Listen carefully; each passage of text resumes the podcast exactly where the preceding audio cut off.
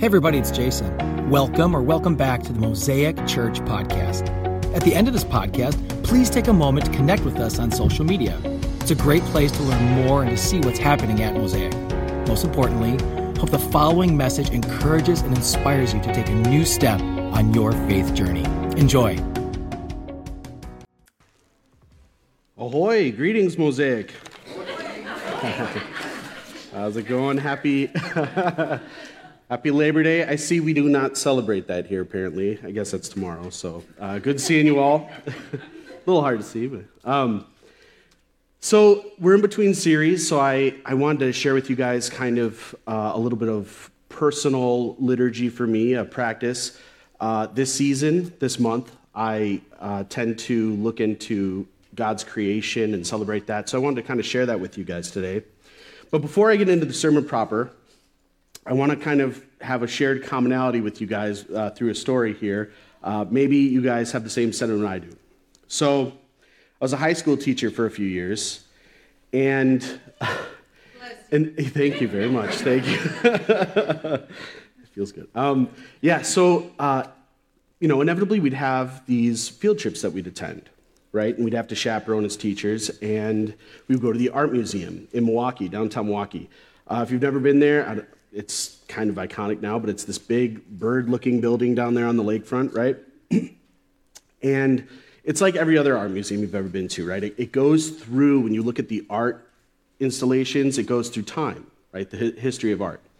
So you start over, and there's like a sarcophagus from Egypt, and you're like, oh, cool, I guess. And then you, is that art, I guess it is. And then you keep walking, and there's the Baroque kind of stuff, or like the Renaissance era stuff, and you see all this like, you know, oil paintings and, and different things. And you keep going and, and what have you, and inevitably you get to the modern art section, okay? And this is where we're all kind of the same person. We, we get there and we see, like, we can appreciate, you know, this photorealistic, you know, Dutch painting, and we're like, oh man, it's beautiful. I love the light. And then when we turn and we see like a canvas of red, right? Or like blue. Maybe there's like a line on it or something. And we're like, oh, okay. And I, when I was chaperoning, I had, you know, it's the same thing I said when I was a kid. And we, we, I guarantee you, we've all said this. He said it next to me. He looks to me and he's like, some sort of sigh of like, ah, oh, or really. And then he goes, and we could probably all say this in unison, I could have done that. Right? I, I could have done that. And I get it, right? Old me would have been like, yeah, right? But I'm not going to say it's difficult to do that, but what I will say is this. You know, as you as you age, you start to learn more. And you know, going to school, you learn, you know, history and you learn philosophy and you sometimes do history of art or what have you. And I learned that there's a reason that kind of painting exists. There's context there, right? Uh, when, you, when you look at the history of art, things changed probably around the 1800s, mid 1800s, with the advent of the photograph, right? You think of the photograph, and you think of all these people who used to do these amazing, like, human images and, and, and landscapes and different things like that. And then the photo comes in, and how are you going to compete with literally what's there in front of you? Right? And so these people, what they started doing is instead of just trying to spend days and months painting something that I guess back then took days, but um, instead of competing, what they would do is they started creating their own kind of art. And so you'd have things like Impressionism, right? Van Gogh's Starry Night, or you have Pointillism right? Somebody doing like little dots all over. Or you have like Picasso's Cubism, different things like that. And then you get the modern art period. And what these guys were doing, and, and it's, it makes sense kind of once you get there, they're looking back at all the art and seeing how much emotion that conveys when you look at it. It's, it's literally, I can show you what I'm feeling. I can show you something in an image, in a static image, right? And, and it's this person in a garden, right? And, you, and you, you feel like homesick or longing for that, right? And what they do is, hey, you know what? I'm going to show you passion. I'm going to make you feel the same kind of passion that Rembrandt could show you with one color, and I'm going to call it passion. And what's funny, weirdly, that's the emotion it evokes. You might passionately hate it, right? they got you. They got you, right? You're like, oh, come on. Nailed it. Right? But, but when you appreciate the art, you, you, might instinctively feel that feeling, and they, and they wanted you to get there in a way. But once you know art history, you, it, it, the context opens up. Uh, today, we're going to be looking at an amazing part of Scripture where we see an author, a human author, coupled with the divine, right, to, to bring us this inspired text telling us about the way God communicates with us. And just like the people who are viewing the art, we end up becoming part of the subject matter here. I'm going to pray and we can uh, continue here. Heavenly Father, I just thank you so much. Thank you so much for being the God who speaks. You are far and away so glorious. There is, there is zero need, zero burden that you have to uh, reveal yourself. But Father, you chose to do that in many ways that we don't even realize. And Father, I just pray that we can be open and receptive to your communication and Father, in this time of rest, I feel like uh, it would be important for us to pray that in the, in the rest of this season of rest that we have, this holiday, that we can, we can just enjoy our family and enjoy your creation, Father, that we can reflect on what's being said today. We pray all this in your Holy Son's name. Amen. So today we're going to be looking at Psalm 19. All right, the, the British philosopher, medievalist, children's office, uh, author uh, C.S. Lewis said this is one of the greatest pieces of lyric ever, ever. Psalm 19. Uh, if you want to get there in your physical Bibles, uh, if you're still using those, you have you just open to the middle. Awesome. You open to the middle. That's Psalms. Go back a little bit. 19. Look for 19. Uh, the Psalms are a big chunk of Hebrew poetry in the Old Testament. A lot of it written by David, uh, but there's many authors, and it's basically this these songs, these prayers, these hymns that they would sing as a, as a collection of people for different reasons. And in this particular instance, we have David going through how God speaks and his reaction to that. Uh, and we have really three movements here. We have God speaking through nature, or what we, we called previously in the summer general revelation. I'll talk about that. We have Yahweh speaking through his scriptures, and that's what we call special or specific revelation. We talked about that as well. And then we have David's response. So let's look at it in order here. Uh, general revelation. The text reads this The heavens declare the glory of God, the skies proclaim the work of his hands. Day after day, they pour forth speech. Night after night, they reveal knowledge. They have no speech they use no words, no sound is heard from them. Yet, their voice goes out into all the earth, their words to the ends of the world. In the heavens, God has pitched a tent for the sun. It is like a bridegroom coming out of his chamber, like a champion rejoicing to run his course. It rises at one end of the heavens and makes its circuit to the other. Nothing is deprived from its warmth. And if, and if that hits you, right response. Now, here's the thing we live in a day and age where, if you, again, and all this is, is going to be true of this, if you say that to somebody, right, that speaks of God, you will be laughed at often. Right? Look at, look at the skies. And, and doesn't, isn't, isn't it so grand? Doesn't that just speak of God? Be like, what? Because really nowadays, there's, there's almost two acceptable approaches to us as, as modern Americans looking at nature. You can be, and I apologize for my terminology, but this is it's the only word I can think of. You could be like a, a hippie, right? And hug trees and sit in grass and stretch, right? Smudge some sage and then put it on Instagram. Uh, you can do that. That's acceptable. That's cool. Or, or you can You can look inside a microscope. Really, you're, you're probably not doing that. You're probably like liking the guy who looks in a microscope or the guy talking about the guy who's looking at a microscope. You're a fan of science. What's interesting is you have kind of natural people, and these people are, tend to be called naturalists. What's interesting is they're both looking at the thing, the effect, narrowly, and they care less about the cause. They care less about the cause. And when we talk about the cause, this is amazing. We agree. Crazy that, that, that this world exists. So, how greater is the guy that made it? They go, mm, wrong. Wrong. It's weird. And, and, and, and back probably like 200 years ago, we probably all would have agreed with David that that's a majestic thing and that's what nature points to. But things change. Things change. And the same thing that was amazing and glorious and we all nodded our head to, probably when we were young too, I remember sitting at like a playground all by myself. It was after school and just sitting, and, and I guess I would do this a lot, sitting on, a, on a, like a little bridge thing and just looking at the clouds and thinking weird philosophical thoughts. I would have agreed with David then.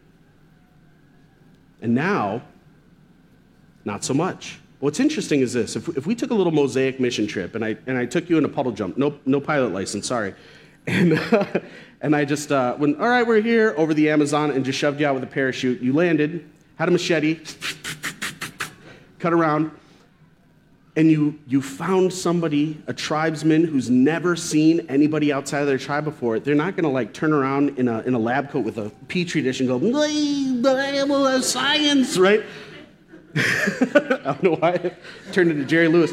The, the, thing, the thing is, they're, they're, not, they're not default like atheists. They're not, they're not default, like left to people's own devices. We don't just worship the nature itself. They're more like the movie Pocahontas, right? They, they, they'll tell you all about the spirits behind the thing.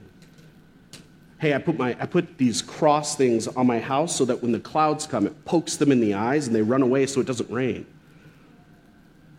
I have to whip this stick behind my wife so when she's walking, uh, no demons come out and, and grab her in the woods. Because they get it. They get that there's something else out there, but nature is limited. Nature can only tell us so much. David says it here, and Paul says it later. David says basically what we see here is God's glory, his divinity, and his power, his strength to create, his, his amazing ability. His infinite glory, his infinite ability are seen and displayed through nature. But Paul adds to this. Paul adds in Romans, he says, wrath is being displayed. Wrath is being displayed. He says, Yes, you see the invisible qualities of God, his power, right, his divinity, and his attributes, his strength, and different things like that. But you also get an added element, his wrath. Why? Why? Because he understands that if you really get it, if you see the thing behind the thing, if you see the intent behind the nature, you realize, oh, This must have been some powerful being.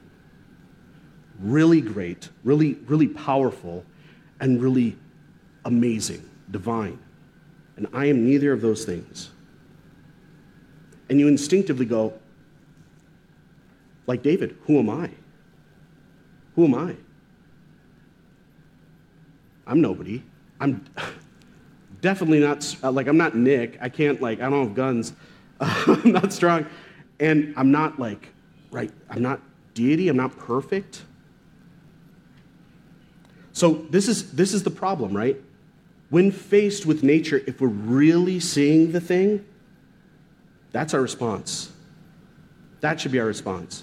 And what's interesting is nowadays, you know, if, if, we, if we attack this from, as Christians nowadays, even from an intellectual point of view, and we say, hey, look, look, let's just take the odds that this planet would be bearing life in all of the cosmos, all of it.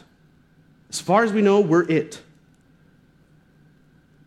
The odds of that being the case, uh, when I last looked this up, is like 10 to the negative 60th power.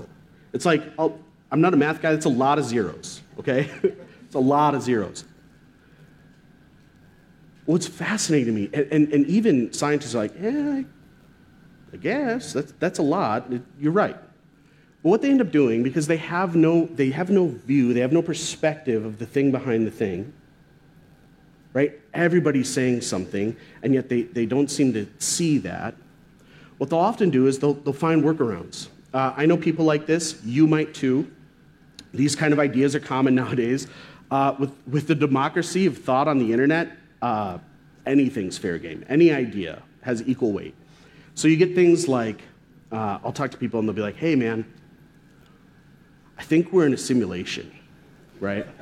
You're like, what, like you put down your Doritos, or you're like, what, what'd you say? What was that? I think we're in a simulation. And you go, okay, talk, talk to me about it, man. What do, you, what, do you, what do you mean by that? And they'll go, okay, check this. Is it weird to you that like everything is so orderly? I mean, yeah, I, I guess. I have an answer for Well, hold on, hold on. And then things seem to happen like kind of coincidentally, and you're like, oh, okay, all right. that could be. And he's like, no, I think I think we're in a simulation. I was like, well, who, who's beyond the simulation? Would it be God? He's like, no, dude, Psh, get out of here. Psh, get out of here. It's probably Carl, right? this guy out there is Carl, right? And and so he made this in his like basement or something. And you're like, okay, that's just like putting one more step. That's putting one more step. Why not just say like, there's instead Carl? Like, well, if it's God and we're just in life, like that, that could be. But people don't want there to be God so much that they just, you know, Carl's better um, to them. So another one, another one, and we see this now. It's uh, you know, aliens, right? Aliens in the news. It's cool, I guess. Um, and, you talk. I have friends like this too. You talk to them. I have, I have interesting friends, uh, and so they'll be like, hey, "Check this out. Check this out." So here's what happened. I go, "Okay, cool. Let me put my hat on, my tinfoil hat. Let's go." And they go, "Here's Earth." Okay, and then long time ago, these aliens came, okay, and they beamed down, and like Xenu or somebody came, and like they populated the earth with life, and then and, and evolu- fill in like evolution scene in a movie here, like rapid evolution, and then here we are, and now they're coming back, and you're like, okay, and then you ask like, who in, who made the aliens? no, I, I don't know. Another alien came, and then that alien. So it doesn't solve the problem of how we got here. Another one that's, that's big now, too, is uh, this idea of the multiverse, right? You take those same zeros, that six, or 10 to the negative 60th power, how many, how many odds it is that we, we're here, and you fill in for every single one of those digits, you put a universe. That's a lot, right? And that's the, and they'll go, that's why we're here. You don't need God, you just need more universes. And then the odd, there's no odds. It's just, that's how we are. It's, that works. And, and like there's a show called Rick and Morty. I don't know if you know about it or whatever. It's not the best show ever, but very nihilistic. But they take advantage of this. It's popularizing this concept. And they'll like take portals and, and go into other worlds and they'll meet versions of themselves. But the problem is, scientifically, that's not the case one life permitting universe in that many zeros. They're not going to find it. It's going to be the worst show ever if they go, hey, oh, nothing's here again. Like, that, that's the show. That'd be a, the bo- most boring show ever. But it's popularizing this idea of the multiverse. And people are trying to find these ways to answer how we are here. And yet, God's been saying, and nature has been testifying this whole time hey, hey, God, it's God. And it's interesting. Uh, it, it, doesn't stop there, right? Uh, David continues. He says this The law of the Lord is perfect, refreshing the soul. The statutes of the Lord are trustworthy, making wise the simple. The precepts of the Lord are right, giving joy to the heart. The commandments of the Lord are radiant, giving light to the eyes. The fear of the Lord is pure, enduring forever. The decrees of the Lord are firm, and all of them are righteous. They are more precious than gold, than much pure gold. They are sweeter than honey, than honey from the honeycomb. By them your servant is warned. In keeping them, there is great reward. I have a challenge for you guys today, okay? I want you to maybe not go to your neighbor, okay, at home, because uh, you probably know them. Go like a couple neighbors down, knock on the door, and say that. you will get the door slammed in your face so hard, so quickly, that you'll probably go into another dimension. So, this is now crazy talk. Crazy talk. And I'll say this even as a Christian, I wouldn't put law there, right? If it were me, I wouldn't go, the law is this, right? Because every year, right, when you're doing the Bible reading and you get to Leviticus, you're like, oh, I'm going to skip that part, right? I don't want to lose momentum, but, right? But, but that's the thing, right? That's all David had. He was making, like, with God, he and God were making the Psalms. All he had was, when your ox gore somebody. And he's like, we're doing Ox Law now? Like, we're gonna start a show called Ox Court? I, I'm not, I'm not a, that, that's not the most, you know, scintillating text ever, right? So, but look at what he's saying about it. I, I mean, you rattle this off. The law is perfect, it converts, is sure, makes simple wise, it's just, it provides joy, is pure, enlightens. I would argue in your life, there's probably 0% people, maybe more than that, that would agree with this. Um, obviously, depending on where you go, maybe. It's, it's interesting to me that this is something that's so obvious to David, and probably, again, would have been very obvious to our community not too long ago. And yet, we've come to such a point in society where this is so countercultural truth is passe. Right? It's, it's phenomenal to me. It's phenomenal. But yet, think about it this way. And, th- and this, is, this is the way I've framed it to, uh, to some people. I, I had friends and I had students before that, you know, maybe they were born in a fatherless household. Okay? And you talk to them and you say, hey, wouldn't it be better? It, would, would, would it be better if you had never received anything from your dad, letter wise or anything? You never saw him, but, but, and you never got anything from him. Or you never saw him and you, you had text telling you where they were and what was going on. I, I guarantee you, inevitably, they would love the fact that their dad communicated with them, even if they were locked up. There might not be a Green Beret in the jungle somewhere. Even if they were behind bars and they're like, hey man, I can't be there. You would rather have that. You'd rather have some communication. And that's just a dude. An important dude, but just a dude. And yet we're faced with God's actual word, and all we can do is like, um, it's kind of old. right? Uh, I think there's better things. Right? If you read. But this is the thing, guys. David is coming to the text. He's not even, he, he's coming to the oldest of the Old Testament, and he's saying, look at, look at how God, you, you see his order. You not only see that, uh, there, there's references in the Hebrew here that like talk about morality.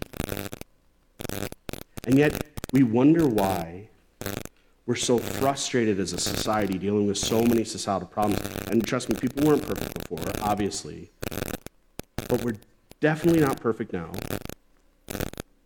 And there's a missing component.